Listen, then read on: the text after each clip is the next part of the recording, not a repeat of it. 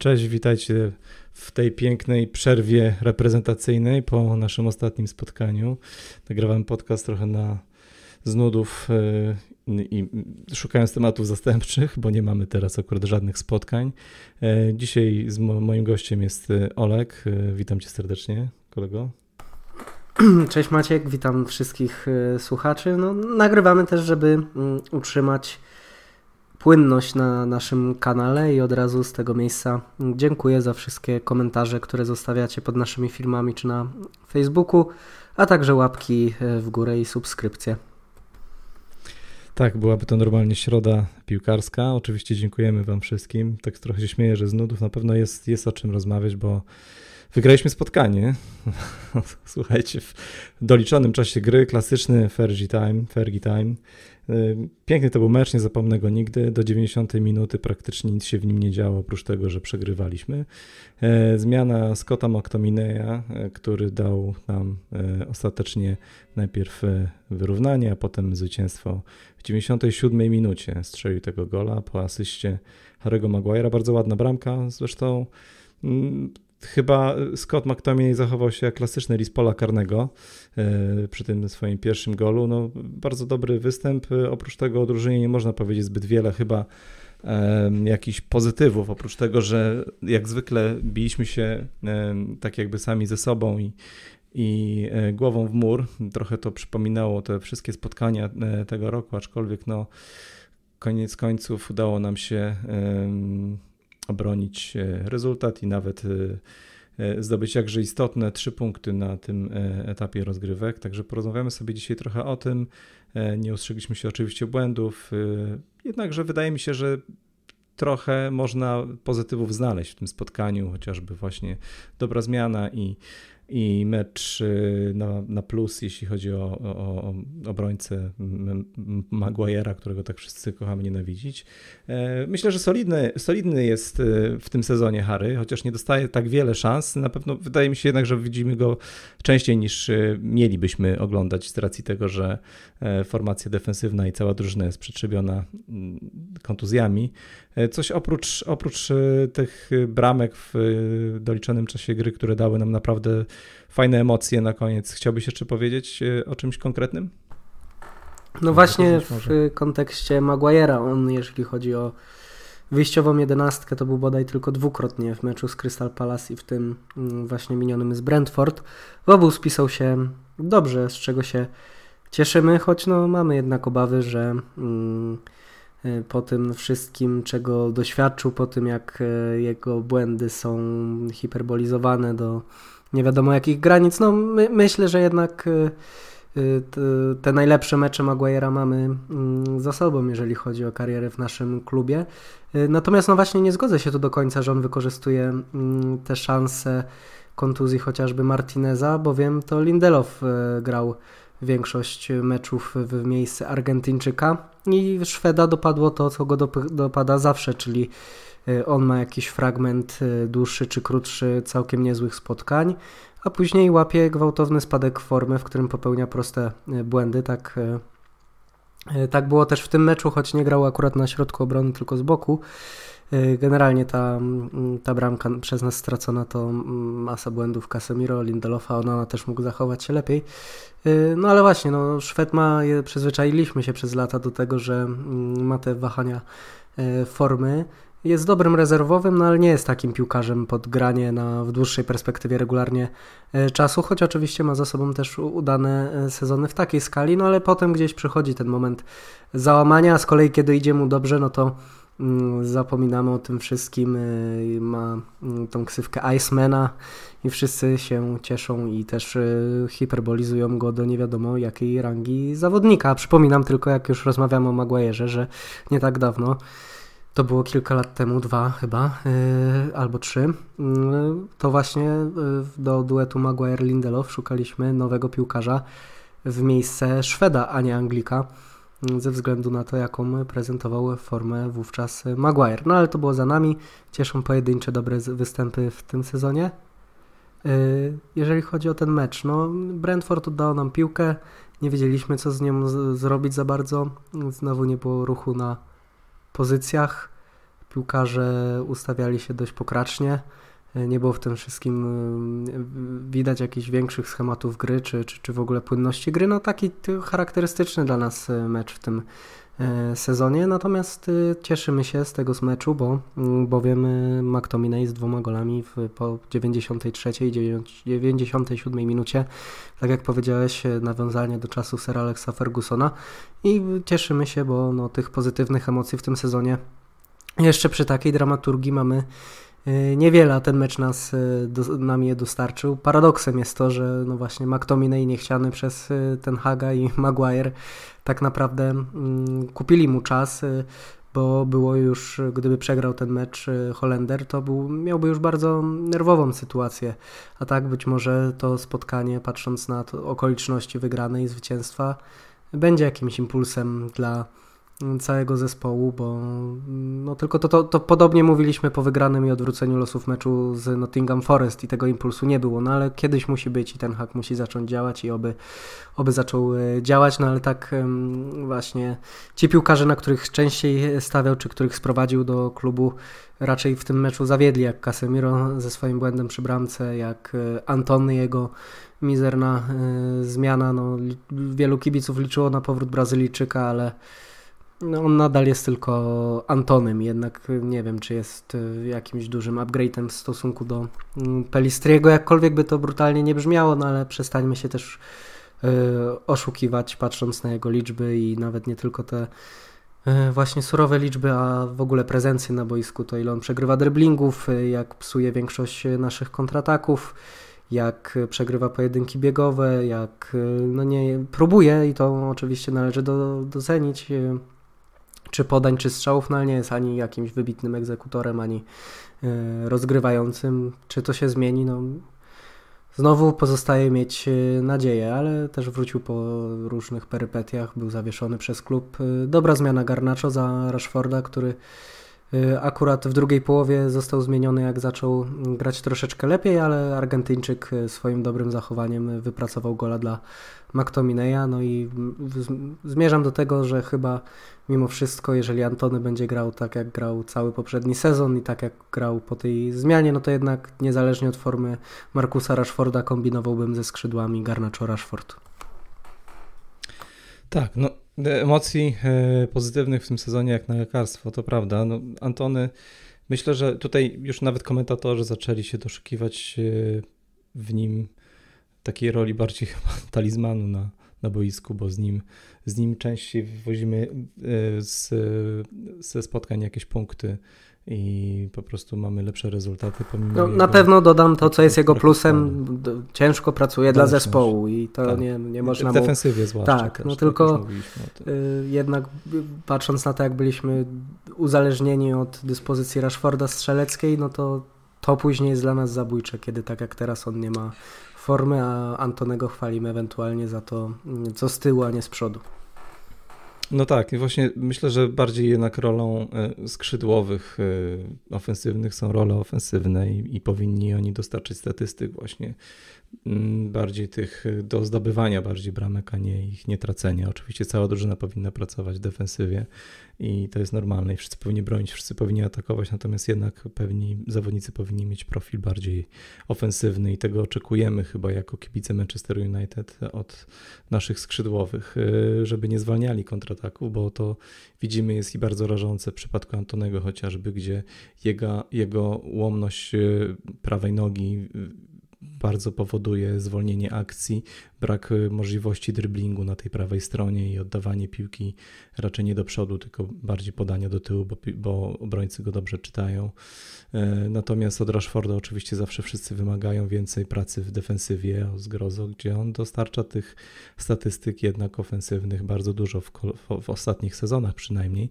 To ten sezon nie należy do jego udanych, przynajmniej na tym etapie, więc no nie będziemy się nad nim też znęcać, ale no przyjmujemy do wiadomości, że nie jest to jego najlepsza forma, nie będziemy go ślepo bronić, no bo to jednak nie ma sensu. Natomiast oczywiście no można tutaj wytykać każdego zawodnika teraz, pokazywać palcami, który nie dowodzi w tym sezonie. To jest też ten problem, że ta forma nawet poszczególnych piłkarzy, tak było już z Casemiro, zaczął źle sezon, później zagrał 2-3 dobre mecze i znowu wrócił do tego poziomu, który widzieliśmy właśnie na początku tej kampanii. I żaden z tych zawodników tak naprawdę w szerszej perspektywie nie jest w stanie złapać takiej odpowiedniej dyspozycji na ten moment. Cała nasza kadra gra w kratkę. Tak.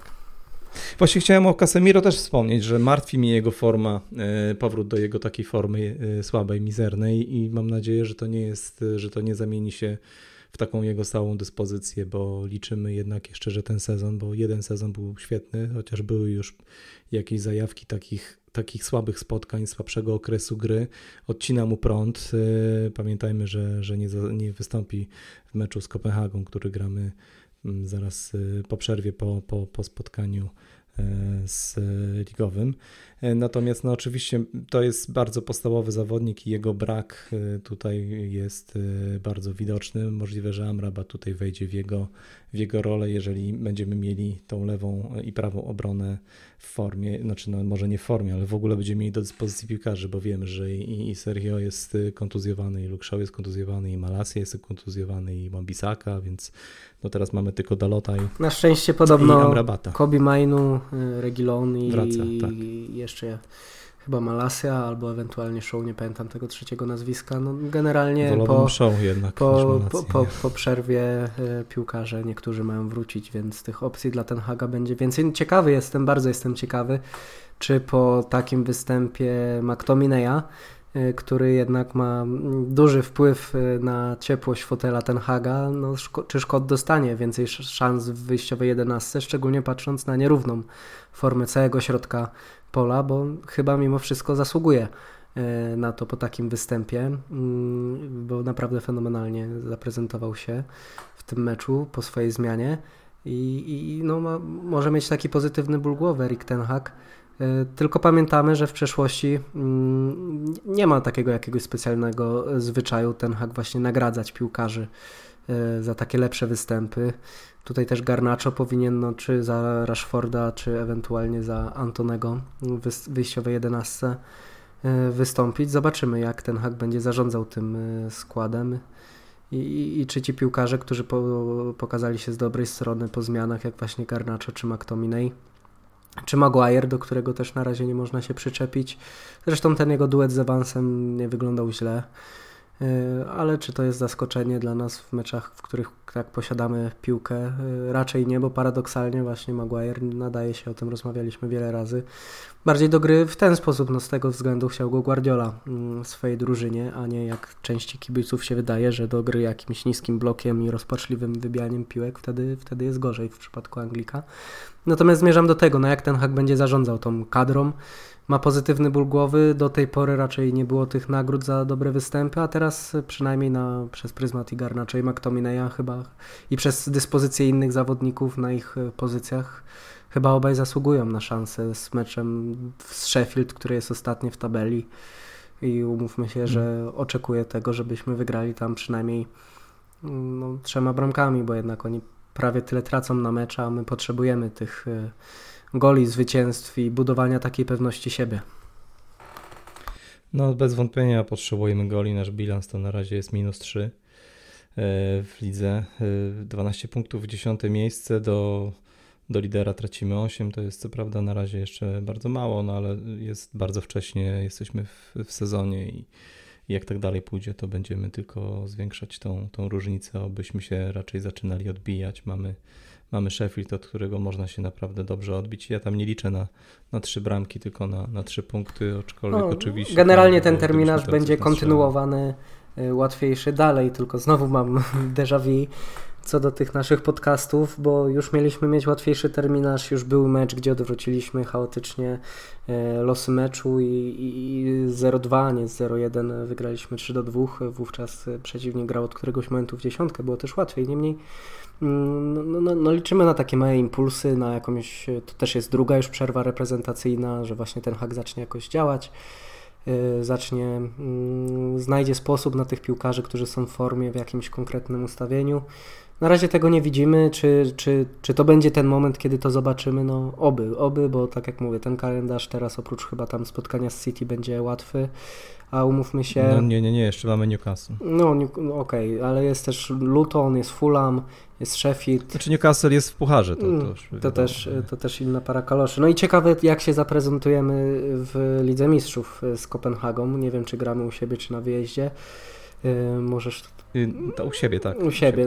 No to musimy wygrać ten mecz, bo jesteśmy po 2 porażkach. Jeżeli stracimy znowu punkty, to na kolejnym froncie... No to trochę tracimy szansę na awans. No mówi się, że matematycznie 9 punktów powinno wystarczyć do wyjścia z grupy. Na razie mamy ich 0. No co prawda mamy teraz niby łatwiejszy mecz z Kopenhagą, później City w lidze, Newcastle w pucharze, Fulham w lidze i znowu Kopenhaga 8 listopada, więc no ja liczę, że będziemy mieli po tym 2 meczu 6 punktów. Fakt, niby ma trochę trener ból głowy, ale z drugiej pozytywny ból głowy, gdzie ma tam jakieś możliwości wyboru, natomiast wydaje mi się, że wciąż największą bolączką jednak jest formacja defensywna, gdzie brakuje trochę tych wahadeł. Amrabat rzucany trochę po pozycjach. Na razie no, myślę, że jednak na plus, aczkolwiek no, w tym ostatnim spotkaniu nie pokazał zbyt wiele. No, ciekaw jestem, jak zastąpi, bo wydaje mi się, że jednak w najbliższym spotkaniu z Kopenhagą, z racji tego, że Casemiro będzie pauzował, to Amrabat powinien właśnie pełnić rolę takiego defensywnego pomocnika. Zobaczymy, jak to będzie wyglądało. Widać było, że jest takim, trochę potrafi kasować i jest w stanie też rozprowadzić ładnie piłkę. No, myślę, że jest to jakiś piłkarz, który może rotować spokojnie. Nie będzie tam wstydu na tej pozycji. No i czekamy naprawdę jak na zbawienie na powrót Luke'a Shaw, bo jednak bez niego widać, że ten zespół cierpi bardzo. Tutaj ukłon w stronę Kaspra, którego znowu dzisiaj z nami nie ma. Jest on, jak wiemy, pamiętamy, dużym fanem Luke'a Shaw. Zresztą wszyscy chyba jesteśmy, bo jest to jednak w ostatnich sezonach jeden z lepszych naszych tak, ale no trzeba oddać Kacprowi, że gdy my zwątpiliśmy, to on stał murem i później zagrał chyba najlepszy sezon w barwach naszej drużyny. Także pozdrawiamy Kacpra serdecznie. No nic, no te mecze będą na pewno jakimś sprawdzianem tego kręgosłupa drużyny, bo jednak umówmy się, bardzo źle zaczęliśmy i to, jak drużyna się podnosi, poznaje się, potem można poznać jej wielkość, czy to, jakie ma aspiracje. Jeżeli tu się mamy posypać, no to naprawdę nie będzie to... W zeszłym sezonie ten Hagowi ta reakcja, tak jak mówisz, musi nastąpić i w zeszłym sezonie ten Hagowi szło, jakkolwiek można to tak nazwać, dość szybciej reagowanie na słabsze momenty. Teraz widzimy, że no dość sporą zadyszkę złapaliśmy jako całokształt. No ale oby Holender znalazł rozwiązanie. Ostatnie nasze parę podcastów to jest takie, oby Holender znalazł. No tak, no ale co mamy powiedzieć, tak? No skoro gramy. Holender widać kombinuje, jednak trzyma się kurczowo. A jednak ma jakieś pole do manewru, no bo to, o czym przed chwilą rozmawialiśmy, wrócą niektórzy piłkarze po kontuzjach, czy są też zawodnicy, którzy może nie byli jego oczkiem w głowie, nie byli pierwszoplanowymi postaciami w tym, jak planował ten sezon, ale pokazują się przynajmniej na pojedynczych fragmentach z dobrej strony. Pytanie, na ile będą umieli utrzymać formę, bo to o tym też mówiliśmy, to jest w ogóle jakiś cały ten sezon, to jest błędne koło. Ta forma wśród naszych piłkarzy jest, każdy gra w kratkę po prostu. Tak i no nie widać w ogóle, co by chcieli grać, to są takie zrywy, no oby... Jeżeli mamy rozliczać drużynę z tego, jak wygrywa w końcówkach, to jest mały problem. Ja widzę, że na razie musimy rozliczać ich z tego, jak przegrywają wszystkie spotkania, jak z nut, bo jednak taka ilość przegranych no, jest bezprecedensowa. Ciekawe, co może się zmienić na plus, żeby ta drużyna trochę zaczęła oddychać. Mówi się o tym, że to będzie dobry segue do tego, że mówi się o przejęciu wreszcie Manchester United w granicach listopada miałoby to nastąpić. Ciekaw jestem, na ile to są realne pogłoski, bo na razie przypomnę, to są tylko i wyłącznie pogłoski, nie ma tutaj żadnego źródła wiarygodnego o faktach, ponieważ jak wiemy, ten cały konkurs piękności rozpisany przez Glazerów jest procesem dosyć tajnym. Tam są jakieś przecieki do mediów co do tego, jak wysokie są te oferty, natomiast to jest na razie, wydaje mi się, wszystko tak trochę więcej domysłu niż prawdy.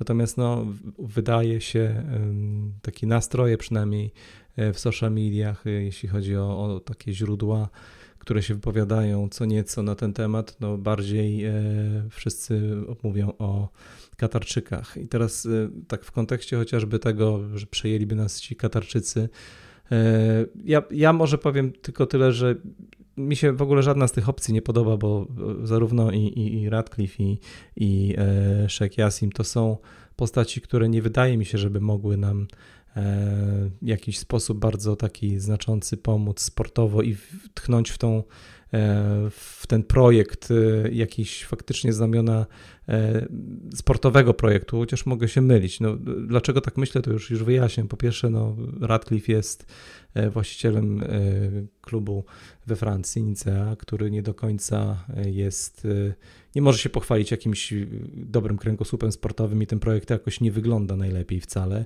Z kolei no, Katarczycy oprócz tego, tej wątpliwości moralnych dookoła tego państwa i tego, w jaki sposób te interesy się tam robi, skąd te pieniądze się biorą, będą brały i po co ma służyć w ogóle to przejęcie, również nie wyglądają jakoś na arenie międzynarodowej z tymi swoimi projektami sportowymi najlepiej, bo wiemy o tym doskonale, że pomimo tego, że to są inne nazwiska jednak, to całe finansowanie i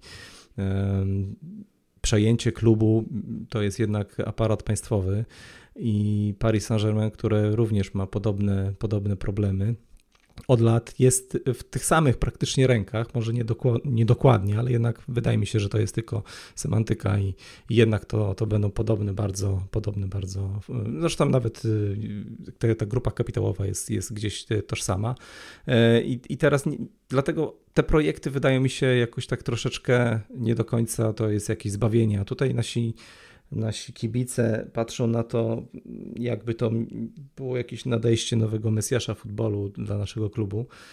Ja się trochę boję i jednej i drugiej opcji, zwłaszcza, że Ratcliffe pozostawi najprawdopodobniej Glazerów gdzieś tam przy przysłowiowym korycie, natomiast no, mimo tego, że Jassim podobno jest naszym gigantycznym kibicem od dziecka, zresztą każdy, Ratcliffe zresztą też, to nie jest dla mnie jakieś wyjście idealne, natomiast no, takiego wyjścia idealnego nie mamy. Czyli mamy w tym momencie 3 scenariusze. Status quo, które umówmy się, działa średnio, bez jakichś konkretnych zmian tutaj niewiele się zadzieje, na plus sportowo. Druga opcja to Katarczycy, którzy przejmują, nie w 100%, ale pozbywają się Glazerów. No i Ratcliffe, który w jakimś tam stopniu dogaduje się trochę z nimi, żeby mieli wciąż te dywidendy, ale żeby już nie mieli na tyle chyba decyzyjności co do samego projektu. Która z opcji jest tobie najbliższa? Bo jednak musimy zacząć trochę o tym mówić, a nie mówiliśmy o tym wcale na naszych podcastach. Czy ty jakoś byś się skłaniał ku którejś, czy któraś jest jakoś dla ciebie najmniejszym złem? Bo to jest taki wybór pomiędzy dżumą a cholerą, a nawrotem jakiejś jeszcze pandemii.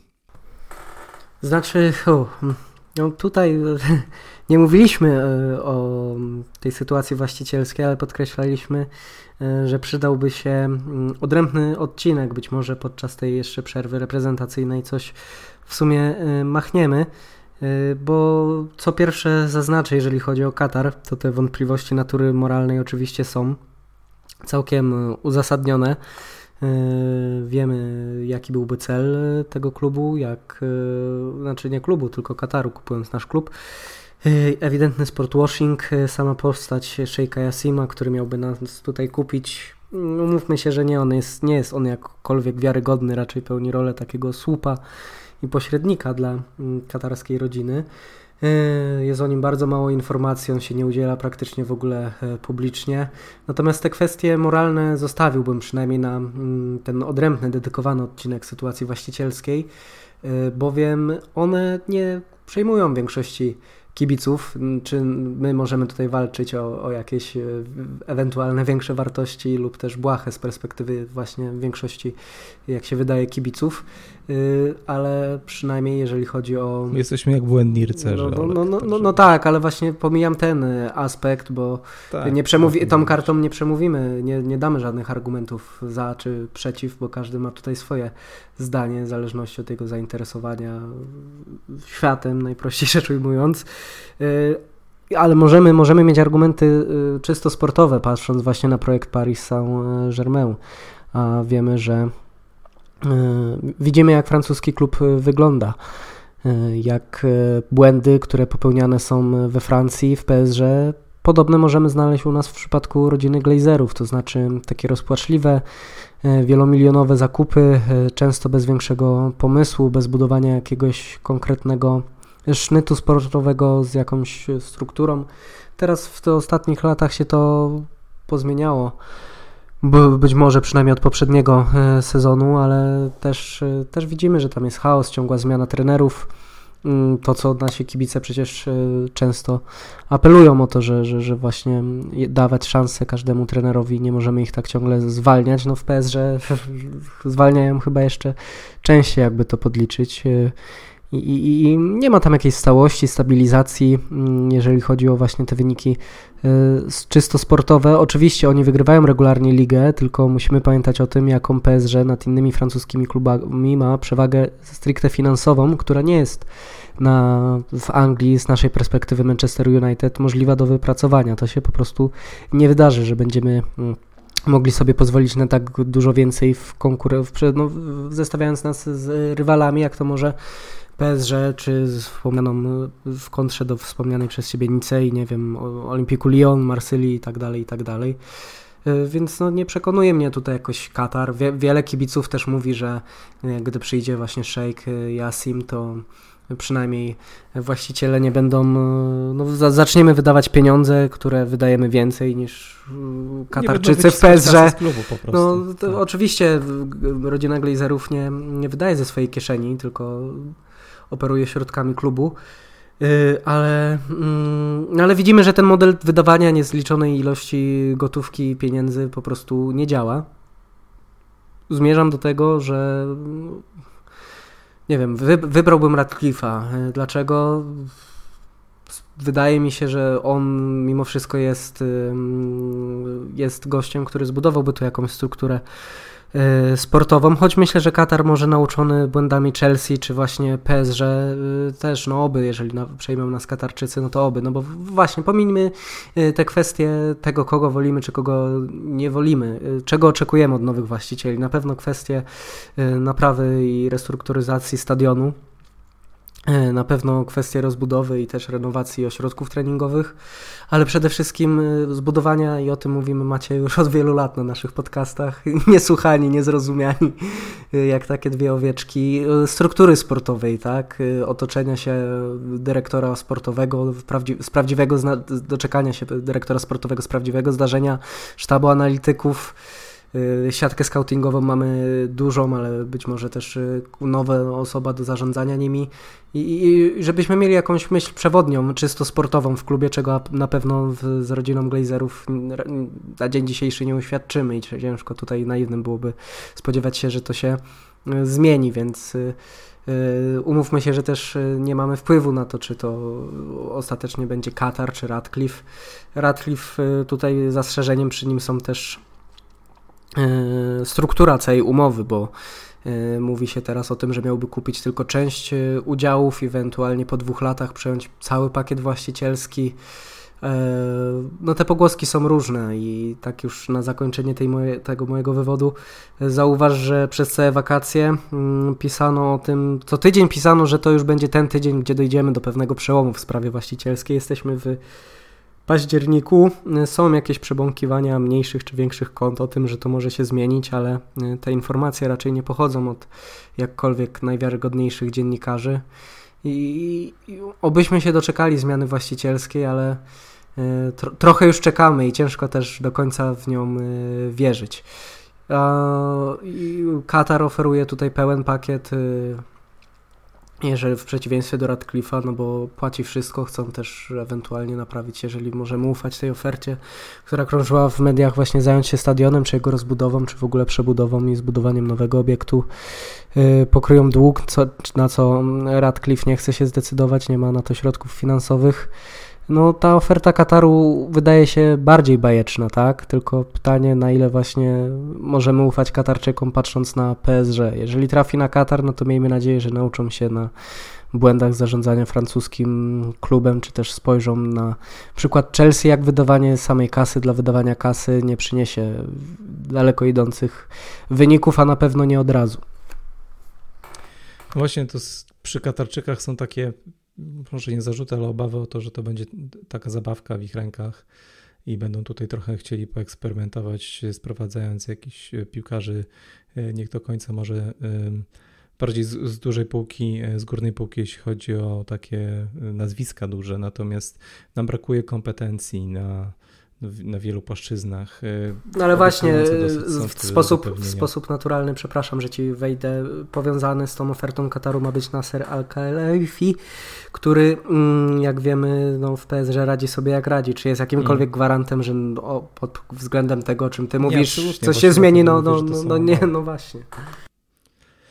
To się nie musi wcale zmienić na plus. To znaczy chodzi mi o to, że tutaj obiecujące są zapewnienia co do obiektów, co do infrastruktury i do inwestowania w klub pieniędzy, którymi dysponują na pewno i to są dla nich, można powiedzieć, jednak drobne. Dosyć istotna była ta uwaga, o której wspomniałeś, gdzie PSG radzi sobie we Francji na tym rynku lokalnym bardzo dobrze, tracąc po drodze to mistrzostwo Francji może dwukrotnie, natomiast ogólnie rzecz biorąc tam jednak ten próg, poziom trudności w zdobywaniu ligi dla PSG jest niewspółmiernie niższy niż u nas, bo jednak w Premier League mamy gigantyczną konkurencję, na pewno tutaj jeśli chodzi o poziom bogactwa, że się tak wyrażę, to Newcastle i City, które już ma zbudowany zupełnie rozpędzony pociąg, gdzie ten projekt już jest na takim etapie, gdzie w zasadzie może się tylko toczyć dalej, a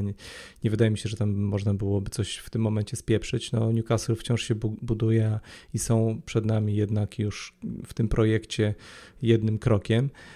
My mamy na pewno dużo do udowodnienia i tutaj wszystko rozbije się o kompetentną kadrę w klubie, bo sama infrastruktura i przebudowa jej właśnie i doinwestowanie to jest fajne i na pewno kibice, którzy teraz narzekają na przeciekający dach na Old Trafford przysłowiowy, będą mogli wreszcie z czystym sumieniem powiedzieć, że nareszcie są pieniądze jakieś wydawane, bo to największy zarzut co do Glazerów jest taki, że po pierwsze zadłużyli klub oczywiście, po drugie nie znają się na sporcie, ale przede wszystkim wydają pieniądze klubu. I nie otoczyli się ludźmi, którzy by się znali na tym sporcie. Tak. No tak, bo dla nich to jest tylko i wyłącznie dobrze prosperujący biznes, na którym wyciągają jakieś 30 milionów rocznie dywidendów i to jest tyle. Natomiast nie inwestują w ten klub pieniędzy swoich, gdzie popatrzymy sobie na strukturę innych klubów, gdzie właściciele naprawdę dokładają jeszcze pieniądze do transferu. To, że Glazerowie wydali ponad 1 miliard już na transfery, świetnie, natomiast są to pieniądze, które Manchester United zarobił sami. To nie jest jakiś wielkie z ich strony poświęcenie. To też fakt, wydali, wcale nie musieli tego robić, ale jednak to nie są to pieniądze, które zostały zainwestowane w sposób prawidłowy, po pierwsze właśnie z racji tego, o czym już wspomniałeś wcześniej, gdy nie ma struktur, nie ma ludzi, którzy mogliby.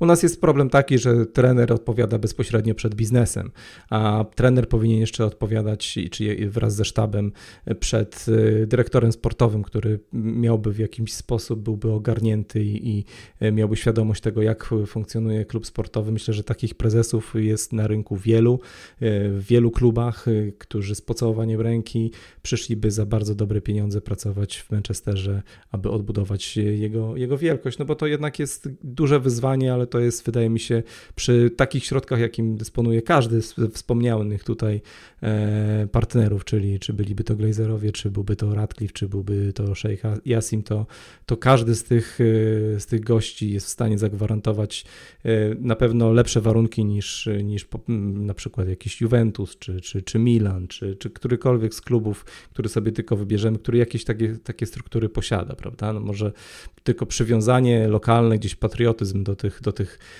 projektów sportowych, które są w tym momencie przez nich prowadzone, przez tych dyrektorów, którzy byliby potencjalnie do wyjęcia, przemawiałby na naszą, tutaj musielibyśmy się z tym zmagać. Natomiast wydaje mi się, że to nie jest jakiś gigantyczny problem, żeby ściągnąć ludzi odpowiednich, ale widać po tym, co się dzieje w naszym klubie od już lat, nawet nie kilku, kilkunastu, no jest to gigantyczne dla nas wyzwanie, więc nie wiem dlaczego to tak wygląda. Znaczy, no wiem, no po prostu właściciele mają to głęboko i zarabiają na klubie pieniądze i jakoś te nasze wyniki sportowe, czy może i brak jakichś dobrych wyników sportowych, dobrych pucharów, triumfów w lidze czy w Lidze Mistrzów nie powoduje większych uszczerbków finansowych na notowaniach klubu na giełdzie. Tak jak powiedziałeś, no to jest na pewno zagadnienie, które zasługuje na osobny odcinek. Ja jeszcze jedną rzecz chciałbym do ciebie się zapytać, bo ty będziesz miał lepsze nawiązanie, bo jednak tutaj w kwestii Kataru mówiłem głównie o głosach internetowych kibiców, w sensie no, internetowych przez pryzmat dyskusji odbywającej się w internecie, a jak na sprawę właśnie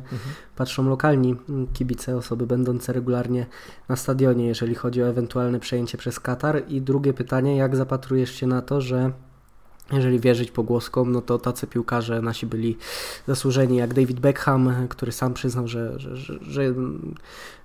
gdzieś uczestniczy w tych negocjacjach, jest gdzieś powiązany z nami jego kontakty w Katarze. Mówiło się też o Ferdinandzie, no oni mieliby w jakichś rolach wrócić do klubu. Myślisz, że w rolach typowych takich maskotek legitymizujących nowych właścicieli, czy z drugiej strony nie do końca mając do tego na dzień dzisiejszy kompetencje, dostaliby jakieś stanowiska dyrektorskie? Jak ty się na to zapatrujesz?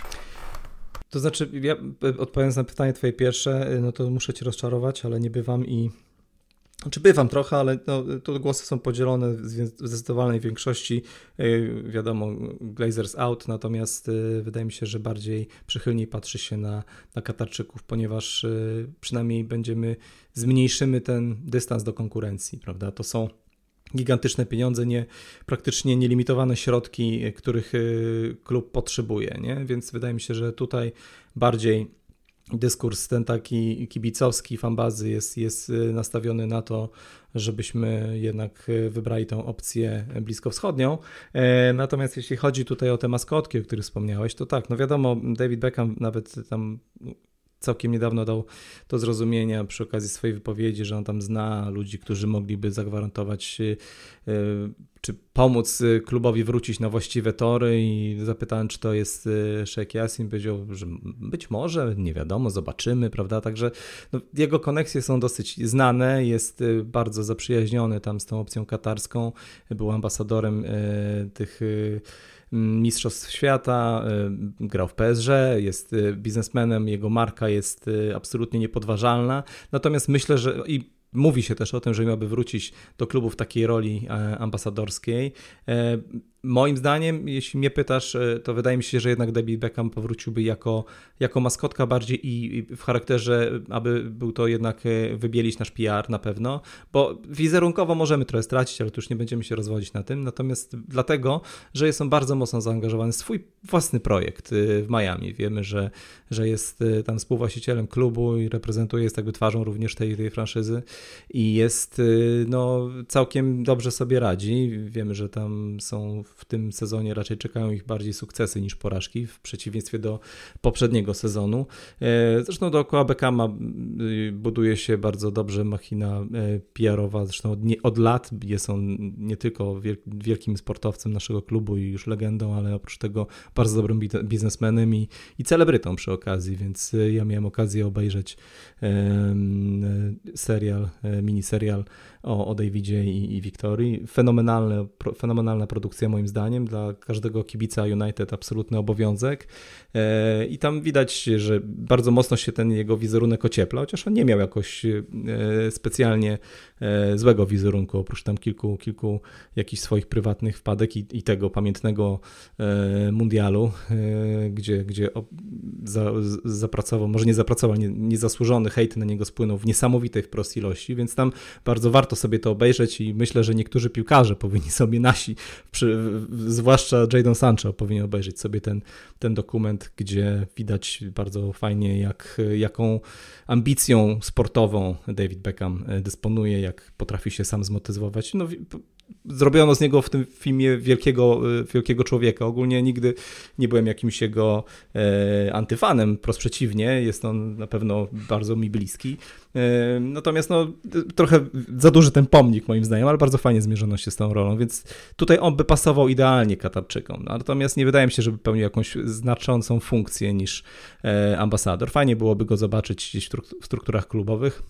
Rio Ferdinand, nie wiem, wydaje mi się, że Rio Ferdinand jest taką postacią na pewno barwną też, ale on jest bardzo tendencyjny i on jest taki bardzo koleżeński w stosunku do swoich byłych kolegów z klubu i on zawsze się wypowiadał ciepło, cokolwiek by się nie działo, jeśli chodzi o Ole, prawda, jak go wspierał i wydaje mi się, że tutaj on też jest zaangażowany w jakieś swoje prywatne projekty, natomiast nie na tyle to ma wielką skalę jak w przypadku Davida Beckhama i jednak on mógłby jakąś rolę pełnić. Natomiast ja nie wiem, czy on ma kompetencje, bo wydaje mi się, że nie ma żadnych. O ile Beckham jest bardzo wprawnym biznesmenem i jednak z tym projektem sportowym już się zmagał, tyle Rio średnio. On jest fajnym vlogerem, prawda, prowadzi dobry podcast, jest postacią medialną, był genialnym piłkarzem. Natomiast PR-owo tak, ale nic poza tym. Nie wydaje mi się, żeby on mógł się zająć czymś konkretnym w tym klubie, tak na dobrą sprawę. O ile Beckham mógłby, ale nie będzie miał na to czasu. Tak jest słusznie tutaj wskazałeś przykład tego jego klubu Miami, który powoduje, że wskazuje na to, że raczej jednak byłaby to rola reprezentatywna niż jakkolwiek... na pewno nie taka, w której siedziałby codziennie w biurze na Old Trafford, tak? I załatwiał bieżące sprawy. Rozgadaliśmy się dzisiaj, widzę, że już 40 minut, kurczę, myślałem, że jeden meczyk i walniemy szybko 20-25 minut, a tutaj poszło. Ale bardzo, bardzo fajna rozmowa. Będziecie mieli czego posłuchać, kochani słuchacze, jak nie gramy przez parę dni. Możecie sobie rozłożyć na odcinki, ten ostatni odcinek. Ale temat jest po prostu o tyle złożony, że można by było na jego...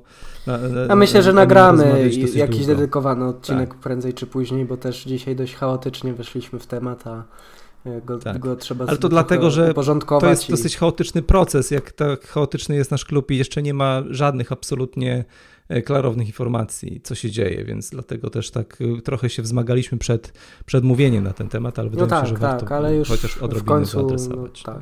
Miejmy nadzieję, że do tego przejęcia dojdzie przez którąś z tych opcji. I na dziś to... Na pewno potrzebujemy jakiejś zmiany w którą stronę, to bez dwóch zdań. I obyśmy trafili dobrze. Bo możemy sobie rozmawiać i wrócić z fusów, ale może być też tak, że się zaskoczymy pozytywnie lub negatywnie, nawet w kontrze do Glazerów. Umówmy się, że tego teoretycznie ciężko sobie wyobrazić, ale... To jest raczej najmniej prawdopodobny scenariusz, żebyśmy nagle byli z nich zadowoleni, chyba że...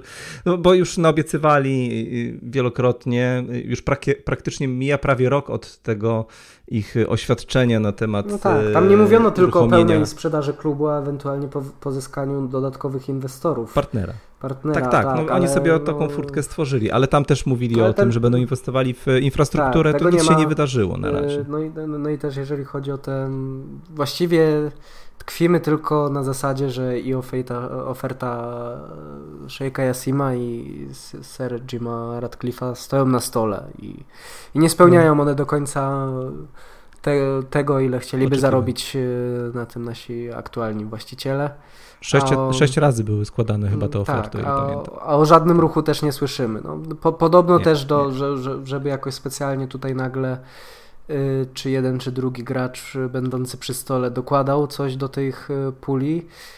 Wyniki w aktualnym sezonie na pewno temu nie pomogły podobno, że jednak klub wiadomo, że ma swoją wartość większą, gdy osiąga sukcesy. A my mamy dość mizerny ten start, więc tym bardziej liczymy, żeby się te wyniki poprawiły. Jeżeli za to ma pójść jakaś większa sprawczość inwestorów. Tak, się zastanawiają po prostu, widzą co się dzieje, albo chcą skorzystać na tym również, bo jak spada wartość klubu, to łatwiej jest go jednak kupić. Dobra, nie będziemy was już dzisiaj męczyć tym tematem. Ja tylko jeszcze na koniec ciebie zapytam, ile wygramy jutro z Fami Owczymi. Debiut debiut Probierza i Zielińskiego jako kapitana. Tak, no kurczę, wygramy 3-0. O kurczę, no. Nadchodzą dobre czasy dla kibiców United i Polaków. Trzeba być optymistą. No. Nie, to musi zadziałać efekt jakiejś miotu, ale dzisiaj jest odcinek o Czerwonych Diabłach. Ja tylko chciałem zagaić. Mam nadzieję, że faktycznie wygramy wysoko, obyśmy widzieli wreszcie grad bramek i żeby ta reprezentacja grała jakoś trochę lepiej. Ja się już z Państwem żegnam. Dzięki, Olek, za dzisiaj i jak zwykle bardzo Wam wszystkim dziękuję za subskrypcję oraz dyskusję, jaką wywołują nasze filmy. I liczymy na więcej subskrybentów oraz no, może również burzliwe dyskusje i lajki. Dzięki bardzo, trzymajcie się, do następnego razu. Dzięki, Maciek, za dziś i dziękuję wszystkim słuchaczom, którzy dobrnęli z nami do końca. Raz jeszcze pozdrawiamy Kacpra i pewnie po zakończeniu tej przerwy reprezentacyjnej nagramy jakiś chociażby krótki odcinek newsowy z informacjami, kto tam wraca po kontuzjach, a może wydarzy się też coś przełomowego w kwestii właścicielskiej, więc o ten temat też na pewno zagaimy. Dzięki.